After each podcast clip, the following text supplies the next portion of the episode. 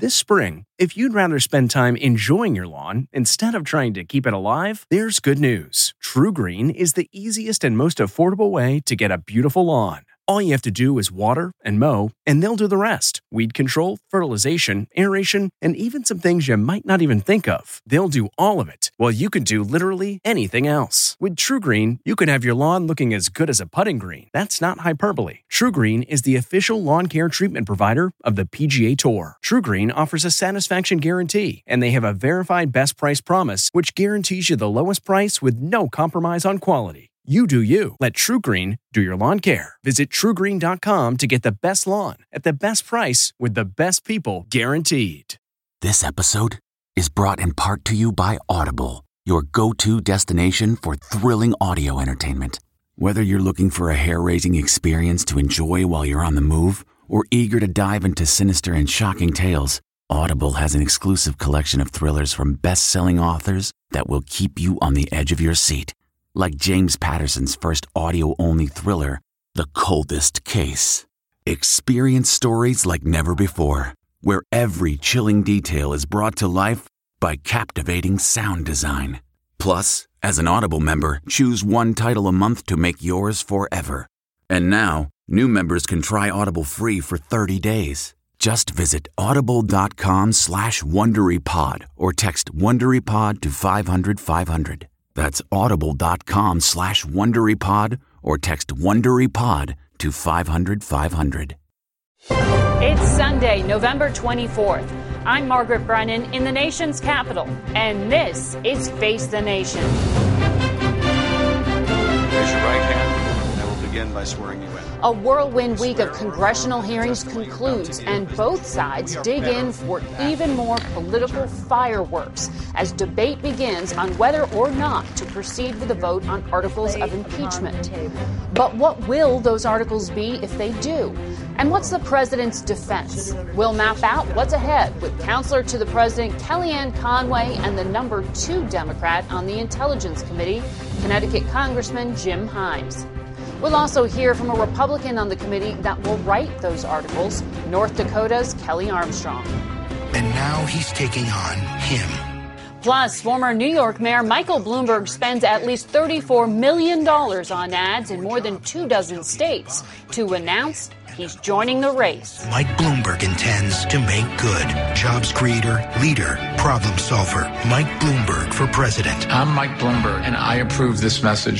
We'll talk with our panel of legal experts. Then look at the highs and lows in politics.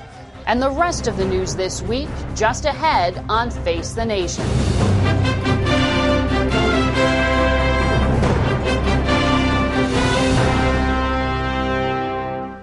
Good morning and welcome to Face the Nation. We have a lot to get to today, but we will begin with some breaking news.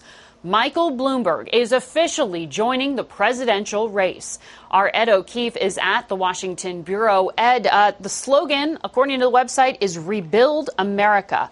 What do you think the entry of this billionaire entrepreneur into the race will be? Well, for one thing, it pumps a lot more money into this race. The fact that he's going to spend at least $34 million across dozens of states to run an ad over the next week or so to introduce himself, not in Iowa, New Hampshire, South Carolina, and Nevada, but in places like Florida, New York, Illinois, uh, several southern states as well, because he's going to take aim instead of those early states at the Super Tuesday states that vote in early March, believing that he has no chance at this point to build a formidable operation in those early areas and instead wants to sell himself basically to the rest of the country. And he'll be essentially waiting out whoever emerges from those first four states, at least that's his hope, and we'll be able to confront them come Super Tuesday. But he enters the race as a moderate, as someone who is concerned about uh, the direction of the Democratic Party and certainly the direction of the country. And he's making good on something, Margaret, as you and I know very well, that he's thought about doing since at least 2008. And this time he's, he's pulling the trigger and getting in. Uh, we've seen the ad. Um, we know that Senators Warren and Senator Sanders have been very harshly critical of Bloomberg's wealth um, and sort of characterized him as buying his way into a race without a grassroots movement. And it struck me in watching his ad, uh, this particular line, it seemed to be a nod to them. The wealthy will pay more in taxes, and the middle class get their fair share. Everyone without health insurance can get it, and everyone who likes theirs keep it. That's right. It, it absolutely did. Um, and, and, you know, they see him as a convenient foil uh, for their ongoing push against the wealthy and big corporations in this country. You know, Tom Steyer, the philanthropist, has been in this race but hasn't really made much of an impact. Bloomberg will immediately draw far more attention. And in that ad, you notice he says that he would support health care if you like what you have right now or essentially provide a public option. That puts him uh, to the right of Warren and Sanders, probably more in line with Joe Biden, believing that instead of ripping up the Affordable Care Act, it should be built out. Uh, so he will continue to make this sort of centrist push, believing that uh, what, what Sanders and Warren are suggesting is not good for the country and certainly not good for the Democratic Party in the short term. And, and we'll see uh, sort of how Sanders and Warren use his entry now as a potential argument for their candidacy instead. Mm-hmm. And you mentioned at the top sort of the, the different strategy of this campaign, and political junkies know the whole sort of model of the early caucus states, et cetera. But what is unique about this? I mean, is Bloomberg essentially buying his way in as he's being accused, but in a way that is uh, perhaps more effective, more sort of Trumpian? Yeah, that that'll be the argument that some Democrats make for sure. He is he is buying his way in in this sense, in that he is immediately getting himself on the air, building out a pretty significant operation because he can afford to do it. He's worth about fifty-two billion dollars, and it sounds like he's putting up at least one hundred fifty million at the start, one hundred fifty million at the start. Uh, what will be interesting about this, voters will tell us pretty quickly whether they can tolerate having somebody like this in the race or whether they're intrigued by it. One in five Democrats in our recent Battleground Tracker poll said they would take a look at him as a possible candidate, and a third said they don't know enough about him. So this advertising campaign very quickly could help fill out his story a little bit. But what it will do more than anything, Margaret, for those of us who follow this and I think are intrigued by this late entry, is load test the theory that you can bypass those first four states and still be competitive. Rudy Giuliani has tried this in the past. Other Democrats got in late thinking that it would work for them, but they didn't have the resources. Bloomberg does. And he also has some goodwill with Democrats. Remember, this is somebody who has pushed strongly for gun control mm-hmm. in this country, who has helped bankroll big Democratic campaigns in big states and for congressional candidates across the country. Likely going to make an impact very early on. Absolutely. Ed O'Keefe will be tracking just what that impact is, no doubt. And we turn now to impeachment. After 30 hours of televised testimony and with more than 3,900 pages of depositions released publicly so far, the question resonating through Washington and beyond is what's next in the impeachment proceedings against President Trump? We begin today with a look at what we learned last week. First, the case against Mr. Trump. Republican fundraiser turned ambassador to the European Union Gordon Sondland was the most anticipated witness. He told Congress that the president instructed him to work with Rudy Giuliani to convince Ukraine to investigate former Vice President Joe Biden and his son Hunter. Mr. Giuliani's requests were a quid pro quo for arranging a White House visit for President Zelensky. Was there a quid pro quo? The answer is yes. But the president saw this part of Sondland's testimony as vindication. The quid pro quo you were discussing was over the aid, correct? No. President Trump, when I asked him the open ended question, What do you want from Ukraine? His answer was, I want nothing. And quoted from the hearing to declare the inquiry Ready? over. You have the cameras rolling? I want nothing. That's what I want from Ukraine. That's what I said. I want nothing. I said it twice. Other witnesses, including former White House Russia expert Fiona Hill, said they were alarmed when they learned of Sondland's efforts. Because he was being involved in a domestic political errand. And we were being involved in national security foreign policy, and those two things had just diverged. I did say to him, Ambassador Sondland, Gordon, I think this is all going to blow up, and here we are. State Department aide David Holmes recounted Sondland's phone call with the president in a Ukrainian restaurant.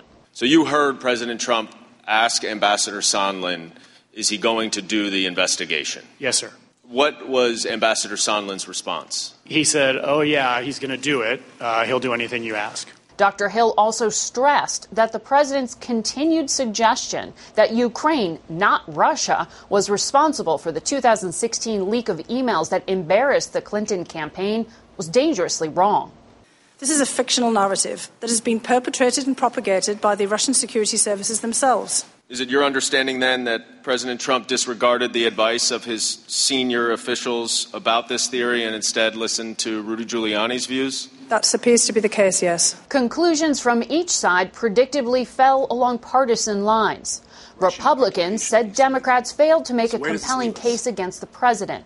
An impeachable offense should be compelling, overwhelmingly clear, and unambiguous. I've not heard evidence proving the president committed bribery or extortion. Democrats saw it differently. And in my view, there is nothing more dangerous than an unethical president who believes they are above the law.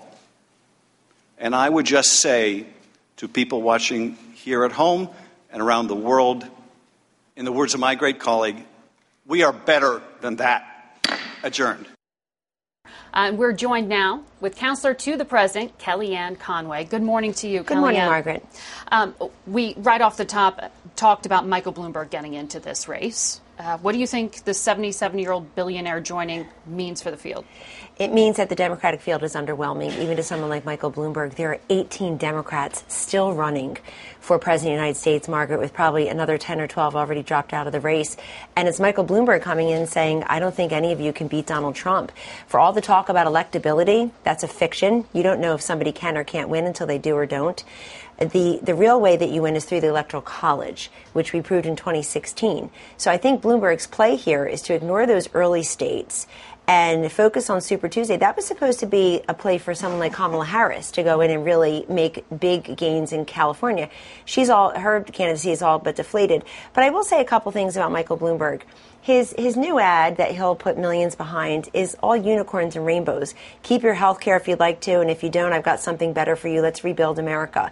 Um, number one, we heard that from Obama Biden. And Obama Biden care passed almost 10 years ago. And as we sit here today, over 28 million Americans have no health insurance of any kind. So you're happy so, to run against Well, we're ready. How's that? I think that President Trump will be ready. The other thing is that um, Michael Bloomberg is saying rebuild America. America already elected a builder. If we want to truly rebuild America, then the people who work behind us for you and me ought to get infrastructure done. Surface transportation, an air traffic control system that was built for 100,000 annual passengers. We now have close to a billion.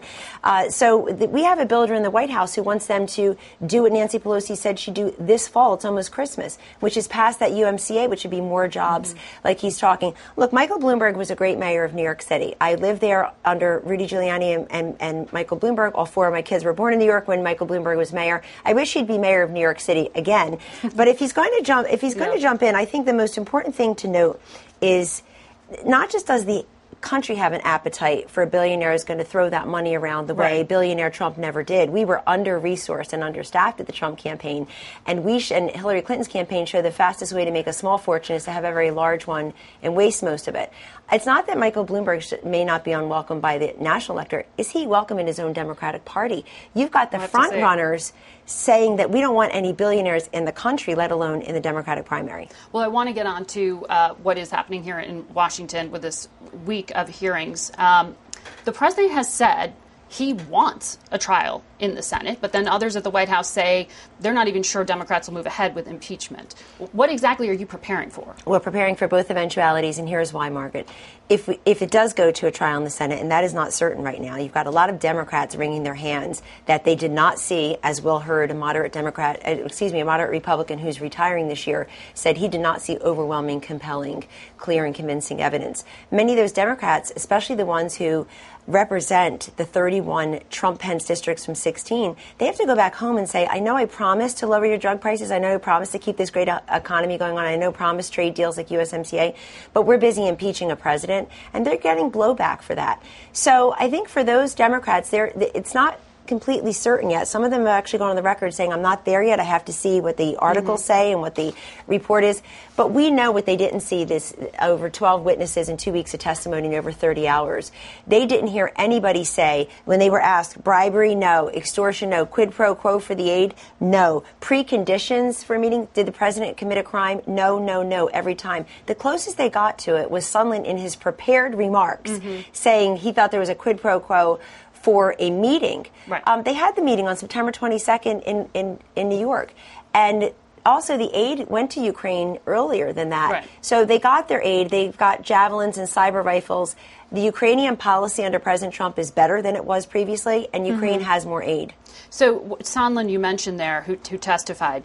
Uh, he, he laid out a few different things there, but I'm wondering, you know, he serves the pleasure of the president. Is he going to keep his job despite testifying against him? He flew right back to Brussels, Belgium. I don't know that he testified against the president. Again, I need to uh, remind the viewers that when Sondland was, when Ambassador Sondland was asked by Adam Schiff, who I guess was waiting for a different response, uh, so the quid pro quo was for the aid, and Sondland said no. The quid pro quo was for a meeting or a statement. Ambassador Volker separately testified they abandoned the whole idea of making a statement to focus on the aid. That was very smart because Ukraine got its aid. Margaret, we simply can't impeach and remove a democratically elected president from office because you didn't beat him. They didn't beat him in 2016. They haven't a clue how to beat him in 2020.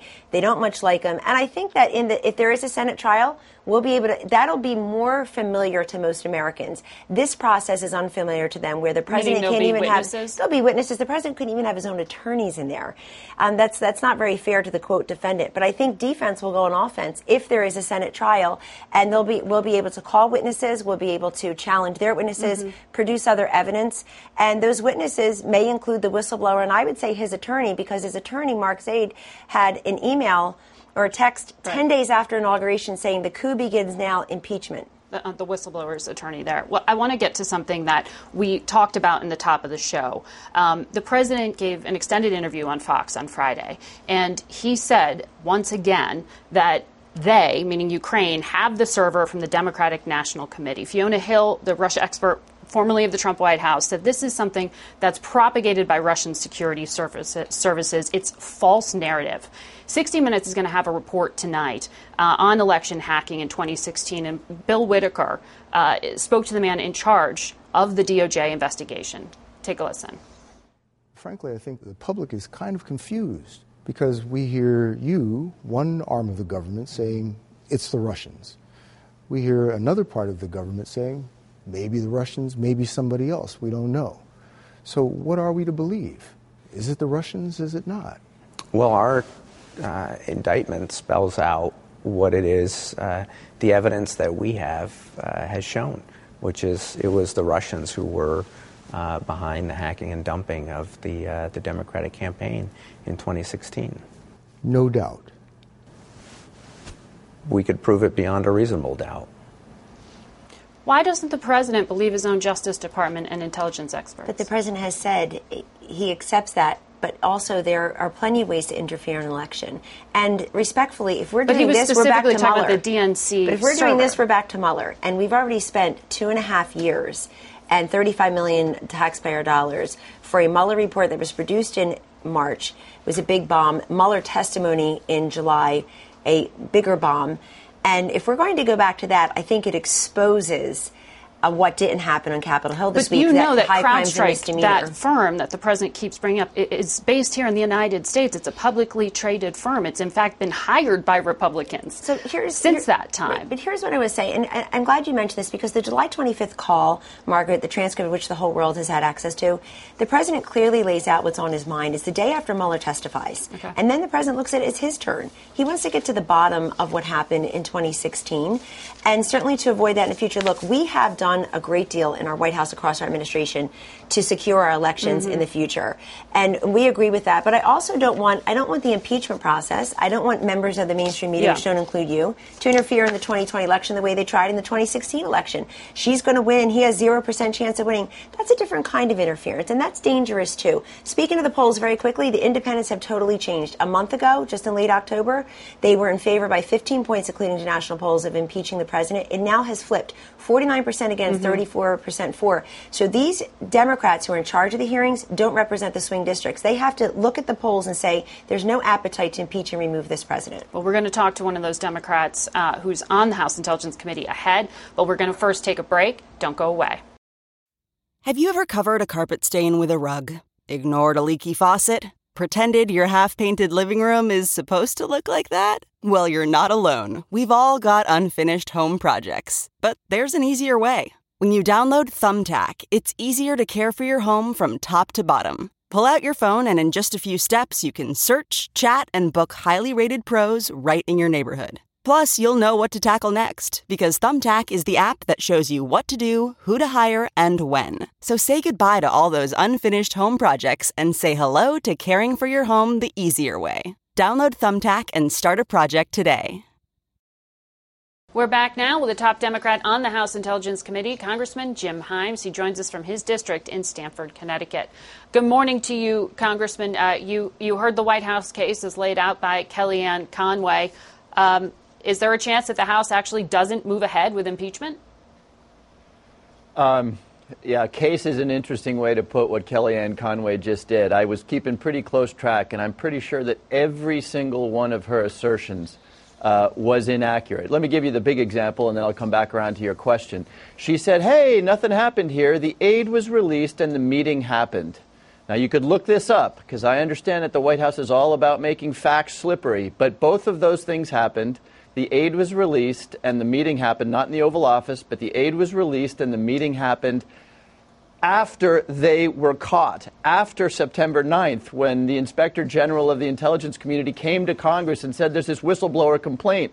And the White House, by the way, had seen that complaint. So when the jig was up, Yes, then the aid was released once they were caught. But um, she's also wrong, just to get back to your question. Uh, I haven't spoken to all 240 or so of my colleagues, but, um, but I don't think any Democrat in the Congress looked at what happened over the last two weeks and said, gosh, there's nothing there. Much to the contrary, like the American public that was paying attention, my colleagues saw an ambassador fired for corrupt purposes, saw aid being held up. And by the way, you know, she, yeah. uh, Kellyanne Conway may quibble about, um, about what Sondland said. The chief of staff, Mick Mulvaney, said there was a quid pro quo and we should get over it. So, no, there's not a Democrat who watched the last two weeks and said, gosh, this is a weaker case than I thought it was. So there are no scheduled hearings left. What, what is left to investigate? The case doesn't seem to be closed. Well, you know, it's a little bit of a hard question to answer because, you know, again, whether you're Kellyanne Conway or Jim Himes, one thing is true, which is, is that every single day and every single piece of testimony brought up new information. It might have been Laura Cooper who came to us, and the first thing she said was, Look, I know the administration is saying the uh, Ukrainians didn't know about this until late August, something that Kellyanne Conway repeated this morning, but she came to us in open testimony and said, My office was actually queried by the Ukrainians in July. And I tell you that story because. Uh, whether it's that or Bill Taylor appearing mm-hmm. and saying, oh my gosh, there was this phone call that was overheard where the president asked about the investigations, every single day provides new and incriminating evidence. So it's a little hard to tell you that this thing is done. Um, look, the thing we need, uh, before we get into talking to Pompeo or Giuliani or anybody else, we need the emails and the paperwork that we have subpoenaed from the State Department and from the White House so we can look at what people actually said to each other. That's the critical thing here. As far as we know, there's no intention of handing them over. Are you in talks to actually have them deliver? Well, we are. We're pressing. And, and look, this is another thing that we and You think you will get those documents people, released? I don't know. Look, it's the decision of the White House and the decision of the Secretary of State. But the American people need to consider what is involved in the future if the president and the State Department can just tell Congress to go get lost. That ends oversight. That ends the separation of powers. And that's a very scary thing. Uh, Chairman Schiff said this morning that the committee is talking to Lev Parnas. He is one of the indicted associates of Rudy Giuliani. Um, how far along is that? Do you think you need to hear from him? Well, um, again, um, I think it will be very interesting to hear what he has to say because, of course, he was wrapped up in the other half of this that we don't know a lot about, which is what the heck Rudy Giuliani was doing in Ukraine. Obviously, Rudy Giuliani, private citizen, affiliated with the president, was instrumental in firing an extraordinary public servant, yeah. Marie Yovanovitch. Uh, so I think Lev Parnas can shed some light on the whole unseemly uh, activity that, uh, that, that Giuliani was up to in the Ukraine. Well, and his attorney says he, he would be willing to talk to your committee. Um, one of the other things that his attorney has told news organizations like the Washington Post and CNN is that the ranking Republican on House Intelligence, Devin Nunes, was in contact and trying to dig up dirt in Ukraine on Joe Biden. Uh, is this a credible allegation? Is this something you're going to investigate? Well, so if you watch Devin Nunes for five minutes in these hearings, you know that he has given over to the utterly to the defense of the president, and more importantly, to the propagation of fantastical conspiracy theories like this notion that the president keeps pushing that the CrowdStrike uh, company, which apparently is a Ukrainian uh, company, despite the fact, as you pointed out, it's actually a California-based company. Um, Devin Nunes has given himself over to the search for and propagation of wild conspiracy theories which, by the way, at their source are about Russian intelligence. So this whole Ukrainian meddling in the election of 2016 has zero evidence for it, and it is mm-hmm. deliberately propagated by the Russian state in order to create confusion. So is it credible? And I look, I, I, don't know what happened on that trip, but the allegation is that Devin Nunes used federal funds to fly himself right. and a couple of uh, staffers over there in the search of dirt on uh, dirt on Biden. That's actually what the president is accused of doing, misusing public dollars for a political purpose. Look, I haven't seen evidence one way or the other, but mm-hmm. obviously Mr. Parnas may be able to cast some light on that. Well, uh, we will see what happens. Some of your colleagues have called for the ethics committee to investigate. We'll have to leave it there, though, and stay with us for more Face the Nation. That's not just the sound of that first sip of Morning Joe. It's the sound of someone shopping for a car on Carvana from the comfort of home. That's a good blend. It's time to take it easy, like answering some easy questions to get pre qualified for a car in minutes. Talk about starting the morning right. Just like customizing your terms so your car fits your budget.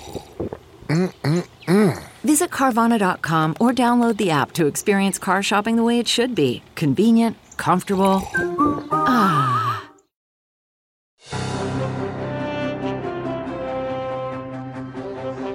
Welcome back to Face the Nation. We turn now to North Dakota Congressman Kelly Armstrong. He's on the Judiciary Committee, which is where the impeachment process is headed next. Congressman, welcome. Thanks for being here. Thanks for having me.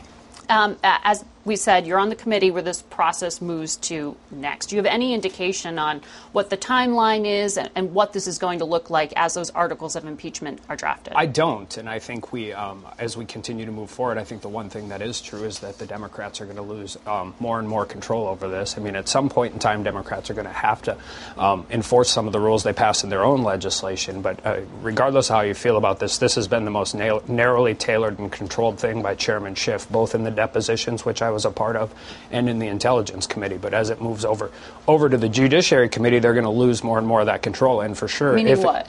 just there are rules where the president gets to have his lawyer and, and those types of things. Now, I get a little concerned about those because with all of those rules, uh, the chairman has, has absolute veto power. But if they continue down this place, eventually it's going to end up in the Senate and they're going to go there.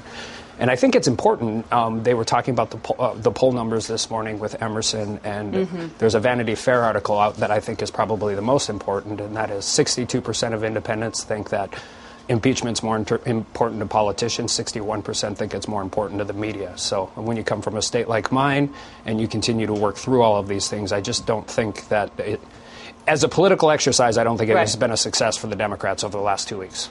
Uh, okay, so but the political exercise uh, apart from this, and in terms of what you actually heard testified to, um, someone whose name came up repeatedly was Rudy Giuliani, and federal prosecutors we now know are investigating his activities in Ukraine. Are you comfortable with somebody who's not working for the U.S. government being this involved in foreign policy? I think irregular channels have been used a lot, and I've said this from day one. One of the reasons President Trump got elected is because he does things very differently.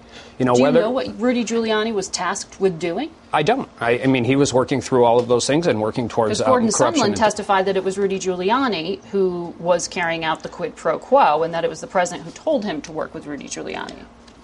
Gordon Sondland testified that that was his assumption, and the third third different testimony he gave, because Gordon Sondland has given three different versions of the event, but when pressed on it by Republicans on the committee, he said that he never directly heard any of those things, and it was only assumptions he was making. Well, he did testify on May 23rd that the president told him to work directly with Giuliani, but um, Ambassador Volker who I know uh, Republicans point to his testimony as Kellyanne Conway just did. Um, he testified that it was Rudy Giuliani who was feeding President Trump this very negative view of Ukraine. And in fact, uh, he was listening to that more than his own intelligence experts. Does that concern you? Well, I don't think that's entirely true. I mean, roll call was covering Ukraine's involvement, um, Politico was covering it, and before you get into any of those things, the president has said, I mean, we know actively that Ukrainian government officials were actively campaigning against the president in the 2016 election. He was very clear. This president is skeptical of foreign aid. He was skeptical of the um, You're talking about people who were no longer in the Ukrainian government who wrote op eds that just said President then candidate Trump was well, not against ju- not- Russia. not just You're that. not. Are you? I just want to clarify because we went through this just a few minutes ago. Are you actually believing the theory that Ukraine and not Russia hacked the DNC servers? No, and I don't think that's Okay. where you go. I mean, and but they're trying to make this a binary choice between Russia and the Ukraine, and that's not what it is. And if you listen to um, Ambassador Hill's testimony, I mean, she had an opening statement, but if you listen to her testimony throughout the course of the day, she acknowledged a lot of these things. Not to put too fine a point on it, but the reason we're talking about the Ukraine is because we've had two weeks of impeachment hearings regarding the Ukraine. Those things are mutually exclusive, and I think the Republicans on the Intelligence Committee did a fantastic job of pointing out that how Russia interfered with the um, 2016 elections. Would you be comfortable with a Democrat or any other other president asking a foreign government to investigate a political opponent? facts of this thing don't change, and that I mean, and that's part of this. This this president was interested in how Ukraine interfered in the 2016 election. He was inter- interested in the corruption of Ukraine. He's always been skeptical of foreign aid. Um, there was no favor. There was nothing that happened. The the aid so was the answer released. is you are comfortable? I think the president, I think there's only one person that gets away with talking the way he does, and that's President Trump, and that's why the American people elected him. And that's one thing, again, as you see through all of these conversations that have occurred, is these career so no federal one but employees. President Trump should be allowed to get away with this? No, I just think President Trump communicates in a way that is the, reason why he got elected because he doesn't do the things the way uh, everybody else does that. And you can tell that's a frustration from where we talk about career federal employees versus President Trump. President Trump said the phone call was perfect. President Zelensky has said on numerous occasions that he didn't feel a pressure. I do. I think you have the transcript and you have the two principals on the phone call that have stated that. And after that, everything else is really just noise. We have to leave it there. Congressman, thank you for joining us. We'll be back with our legal panel in a moment. Man, that sunset is gorgeous. Grill, patio, sunset. Hard to get better than that. Unless you're browsing Carvana's inventory while you soak it all in. Oh, burger time. So sit back, get comfortable. Carvana's got thousands of cars under $20,000 just waiting for you. I could stay here forever. Carvana, where car buying meets comfort, meets convenience. Download the app or visit Carvana.com today. Joining us now to help decipher the Constitution and discuss what might or might not be technically impeachable are CBS News legal analysts. That's Jonathan Turley and Kim Wehle, and CBS News White House correspondent Paula Reid, who also covers the Justice Department. Uh, good to have you all here. Um, I say decipher because there is going to be a debate over how do you define high crimes and misdemeanors, which, along with treason and bribery, are how the Constitution lays out grounds for impeachment. I know because we've been talking all week that you think there is a case to be made for abuse of power. Is There- that what you think an article of impeachment could be? There, I, I think you can make a case out for abuse of power, but you're going to have to do some changes. You've got to reschedule. You've got to reframe this case, and you have to repeat some of this testimony because right now, this seems designed to fail. It's an incomplete record.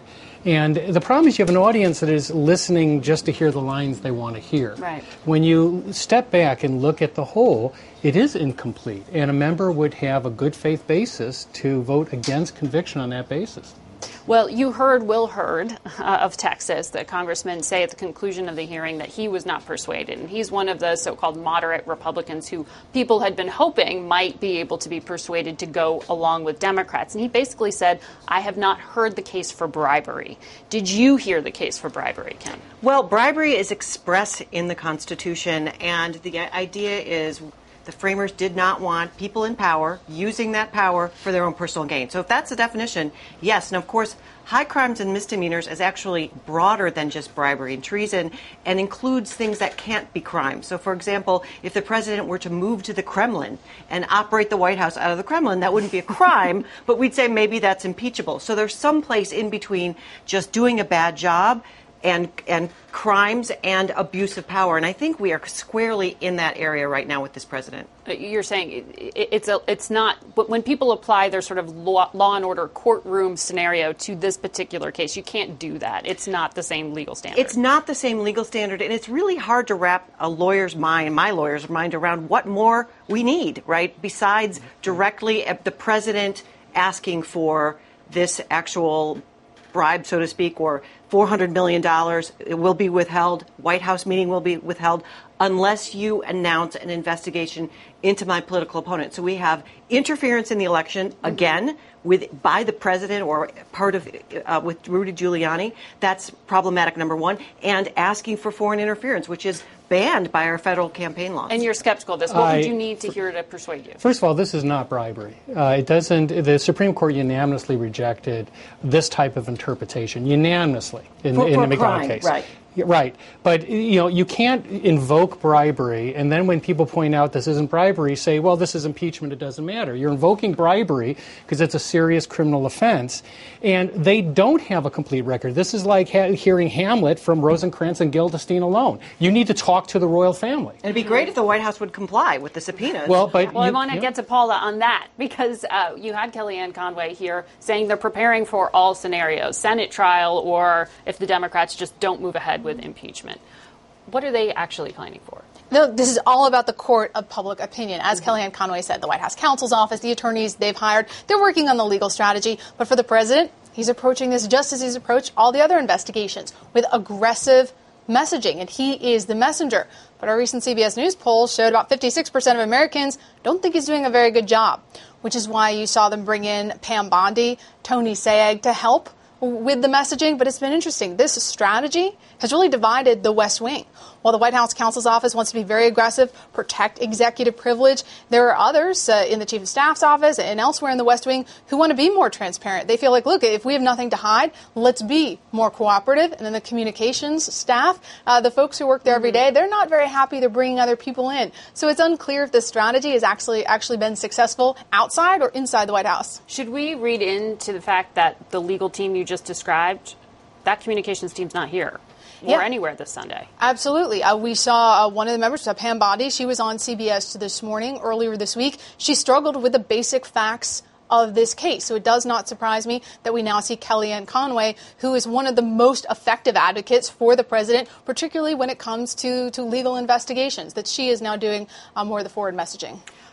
I want to ask you about the other development that we still don't quite have clarity on, which is A, what Rudy Giuliani's real role is. He's been very vocal in the past 24 hours or so.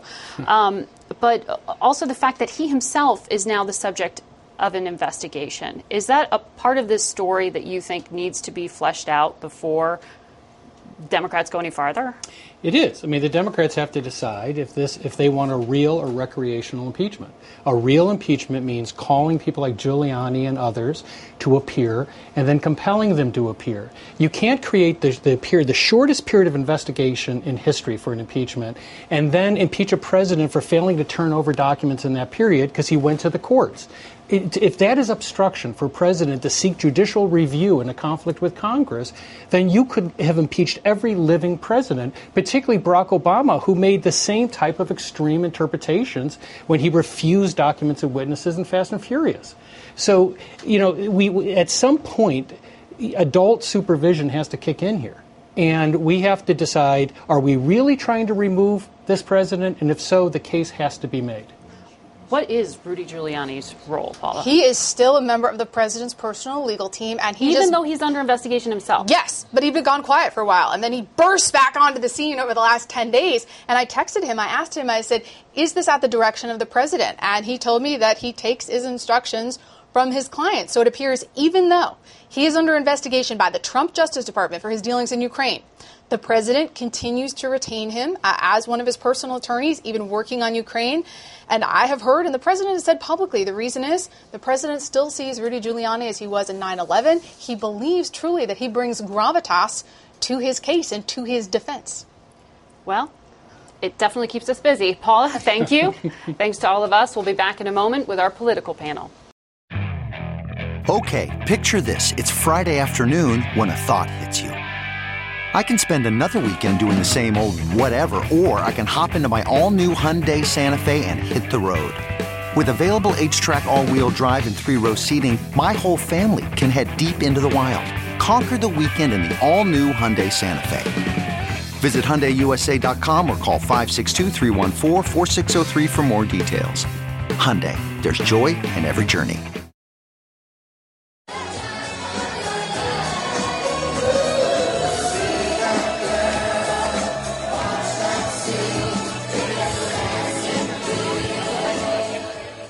Was Bernie Sanders doing some more dancing.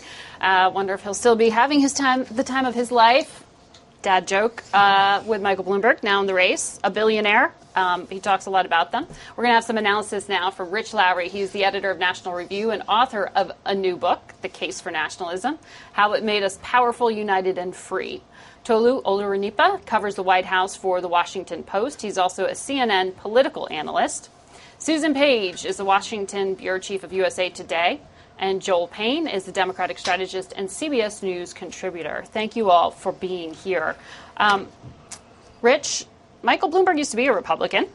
He did. He, he does have a, a, record that he will have to explain uh, in terms of policies when he was New York mayor, stop and frisk and the like. The allegation was nanny state uh, in terms of you know restrictions on big gulps and things like that. But is he the kind of centrist Democrat that Republicans might be able to warm up to if they're not going to vote for Trump? I think Michael Bloomberg has probably seriously annoyed everyone in the country over some particular issue over the course of his career. And just the theory of his campaign here, I've been wrong before, but seems preposterous. Uh, skipping Iowa or New Hampshire usually doesn't work out well for candidates, but skipping the first four.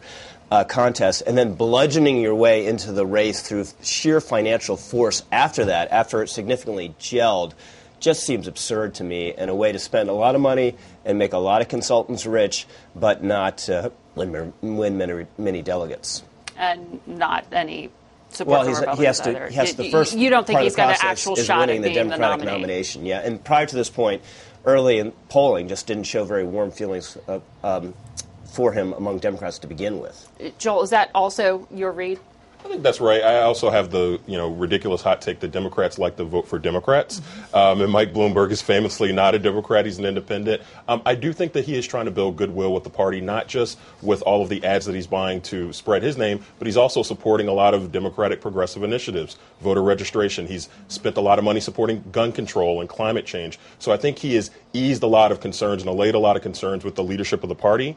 Um, we'll see if that actually turns into votes. Tom Steyer's tried it; it hasn't worked out. We'll see if it works for Bloomberg. He also supported a lot of Democrats in 2018. He did. He So that must have won some goodwill. that that did win some goodwill, and you know the the Bloomberg candidacy is really um, it's a vote of no confidence for Joe Biden. I mean, Joe Biden was supposed to You be. You agree with Kellyanne Conway, essentially. I mean, essentially, because uh, uh, the the theory of the case is that Joe Biden was supposed to be the person that owned that moderate middle lane in the Democratic Party. It it has not worked out yet, or at least the people behind Joe Biden probably don't feel that way quite yet. There's still time for the former vice president to earn that support, but he's got a lot of competition now with someone like Bloomberg. And by the way, Pete Buttigieg, Amy Klobuchar, there are other moderates in the race who've come after his support. Susan, I know you're always looking at polls and polling, but these hearings just concluded on Thursday. Uh, for people who make the argument that they didn't move the needle really in favor of Democrats, are, are they making a judgment too soon? And do you think that this impacts the presidential race in any way? You know, I think the needle hasn't moved since the election in 2016. The, the needle has been pretty well set for President Trump and for the opponents of President Trump. And I mean, what this is going to be a partisan vote no matter what. a it's it, it's going to be a partisan vote. This is the very reason Nancy Pelosi, the Speaker, didn't want to go down the path of impeachment on the theory that it, you needed it to be bipartisan. That was going to be very, very difficult. Uh, and you needed to persuade the public. That is also very difficult. So I think we end up kind of where we began that the Democrats are convinced that uh, President Trump is a is uh, uh, uh, a toxic president. Uh, and m- most Democrats, I think, believe that he deserves to be impeached. Republicans are standing behind him. That's where we are. And the the the question of what this does in 20 in 20 the 2020 election is one I think is impossible to answer at this point. I think it is a fool's errand to try to look at the Clinton impeachment or any other Mhm. history to try to figure out how this is going to unfold over the next year. Because no sitting president has gone through an impeachment and a reelection at the same time. That's right, and because we're in such we're, we're in such uh, unusual times where we seem so frozen into tribal camps. Tolu, uh, you heard uh, Congressman Armstrong make the case that no other president really could talk like this and get away with it, but that's okay. Um, on Friday, we saw kind of an example of how President Trump is vocal and unusual and really undeterred by this entire impeachment process when he gave that nearly hour long interview live on Fox. Yeah. What was that? that was the president sort of giving his view of this entire impeachment process, and he's embracing conspiracy theories that even his staunchest report, r- r- Republican supporters are not embracing, talking about CrowdStrike and talking about Ukrainian hacking. Uh, it's clear that other Republicans are going to make excuses for that. They're going to say this is just the president. He still has a hold on our voters. He is someone who uh, has been able to launch himself into the Republican, to the top of the Republican Party and take control of the party. and said he would look forward to a trial in the Senate. Yeah, and for the president, this is a loyalty test. He wants to make sure that he has full loyalty from his party going into 2020, and anyone who breaks apart from him is going to suffer consequences, both from the president's Twitter account and also from his primary voters. So he's been able to coalesce his party behind him, and the fact that you have Republicans saying, oh, this is just the way the president talks, no one else could get away with it, means that you're not likely to see very many Republicans break from him, but independence will be the key. Congressman Himes kind of gave an opening there indicating that they still were holding out hope the White House would produce documents as part of their investigation. Is there any change at the White House on that front that we know of? I don't think so. I mean, I think the president will release the documents that he thinks are, are favorable to him, like he released a transcript of the, of the second call um, that, ha- that happened in April that didn't really have a lot in, in it. But when it comes to releasing some of these high profile witnesses and documents that may show what exactly happened, I mean, the White House has not been able to say why they withheld the aid. There's been no consistent argument Mhm. to explain what, what happened, and everyone in the administration was in the dark about this. And I don't think they're going to release anything because I don't know that there's anything that's sort of uh, exonerating for the president to, sh- to show that this was a uh, sort of a well thought out plan to withhold the aid for a specific reason. And the Democrats are saying that the reason was all political. Uh, the RNC chair, um, Ronna McDaniel, said this week there is an absolute influx of smaller donations since impeachment has ramped that up. Is impeachment helpful to the president's reelection? I don't know. I, I think probably he'll be impeached and acquitted, and two weeks later it'll feel like old news, the way everything feels like old news. And I think if these hearings were just on par with the Iran Contra hearings back in the Reagan era, hearings to get the facts out, extract damaging revelations, dominate the headlines, they'd be a home run. The question, though, is whether this particular episode can bear the weight of impeaching and removing a president literally for the first time in our history. And to that question, I think the answer is no. Well, And you see, right, Right. removing, yeah. And uh, on the cusp of a, a reelection, he very well could win. And um, I, I think that's that's the, the huge hurdle that Democrats can't get over. They're not getting over even with moderate Trump critics like uh, Representative uh, Will Hurd. So, Joel, I mean, is the DNC also successfully fundraising off impeachment? I, I think there's been a lot of hand wringing, the suggestion that Democrats are on the defensive now. Um, all the polling I've seen actually demonstrates that this is still a winner of an issue for Democrats. It's still a plus five or a plus six issue um, for Democrats across the board. The CBS poll that I saw last week had it at plus 50% uh, supporting the inquiry. Even with independents, less than half of them opposed it. Um, I think that um, Democrats are going to be watching what happens in some battleground states. But broadly speaking, the timing here matters also. The fact that this will likely be wrapped up by MLK or uh, Groundhog Day, the fact that for 10 months Republicans are probably going to have to run on the idea um, that President Trump wasn't impeached, or rather he was impeached, he wasn't removed, but you still got to run on a record of trying to take away health care from millions of Americans, from locking up kids in cages. That's still a record that Democrats are going to push, so there's plenty of time for that to set But in. it's only going to be wrapped up so quickly because, per Jonathan Turley's point earlier, they're leaving all the firsthand witnesses off the table, which they could secure if they waited a little bit longer and John litigated Bolton it. you're and, talking about. Yeah, and M- Mulvaney and Pompeo and. Do you think and they'd Pence. actually be allowed to show up? I, I think it'd, it'd be decided by the courts. I think there is a colorable, at least, privilege claim, immunity claim and all these uh, cases, but you'd have to wait two or three months, and they don't want to do that explicitly because it's a political timetable. So they're going to send no an incomplete no case to the in Senate. two or three months that you'd get these these witnesses. There's no guarantee by the election day you would get these witnesses. And Democrats have made the calculation that they've got enough in their mind to impeach the president, so they should so they should move ahead. This helps the president with his base. I think this hurts the president with that sliver, that small group of independent-minded swing voters in the middle. Many of them suburbanites, white college-educated people who voted voted for him last time abandoned Republicans in 2018. I think it is a mixed blessing for the president. Tolu, what does a Senate trial actually look like? Well, for the president, it looks like trying to get Hunter Biden and trying to get all of these people who would be political opponents of the president to testify and mm-hmm. dig up mm-hmm. dirt on them. But I think for uh, the American people, it could expose some of the right. things that the president was doing, which does not look good, even if it may not be impeachable in the minds of very many, many Americans. Ne- right. Definitely not a positive.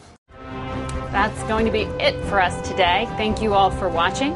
Be sure to join us next week. We will be celebrating a Face the Nation tradition with our holiday book panel. This year's theme is patriotism, politics, and the president. In the meantime, all of you have a very happy Thanksgiving. For Face the Nation, I'm Margaret Brennan. Today's guests were Counselor to the President Kellyanne Conway, Connecticut Congressman Jim Himes, and North Dakota Congressman Kelly Armstrong. The executive producer of Face the Nation is Mary Hager. This broadcast was directed by Allison Hawley. Face the Nation originates from CBS News in Washington. For more Face the Nation, we're online at facethenation.com and you can follow Face the Nation and CBS Radio News on Twitter and Instagram. Face the Nation is also rebroadcast on our digital network, CBSN, at 11 a.m., 3 p.m., and 6 p.m. Eastern every Sunday. If you like Face the Nation with Margaret Brennan, you can listen early and ad-free right now by joining Wondery Plus in the Wondery app or on Apple Podcasts. Prime members can listen ad-free on Amazon Music. Before you go, tell us about yourself by filling out a short survey at wondery.com/survey. Hi, this is Jill Schlesinger, CBS News business analyst, certified financial planner, and host of the Money Watch podcast. This is the show where your money is not scary. It is a show that's all about you. It's your questions that make it possible for me to provide unconventional and entertaining insights on your money and maybe more importantly, on your life. Follow Money Watch wherever you get your podcasts. You can listen ad-free on the Amazon Music or Wondery app. Survivor 46 is here, and so is On Fire, the only official Survivor podcast, and we have a twist this season. The winner of Survivor 45, Dee Valladares, will be joining us every week. We're going behind the scenes of the biggest moments, the how and the why things happen, and the strategy and analysis you can only get from someone like me, a Survivor winner. Listen to On Fire, the official Survivor podcast, wherever you get your podcasts.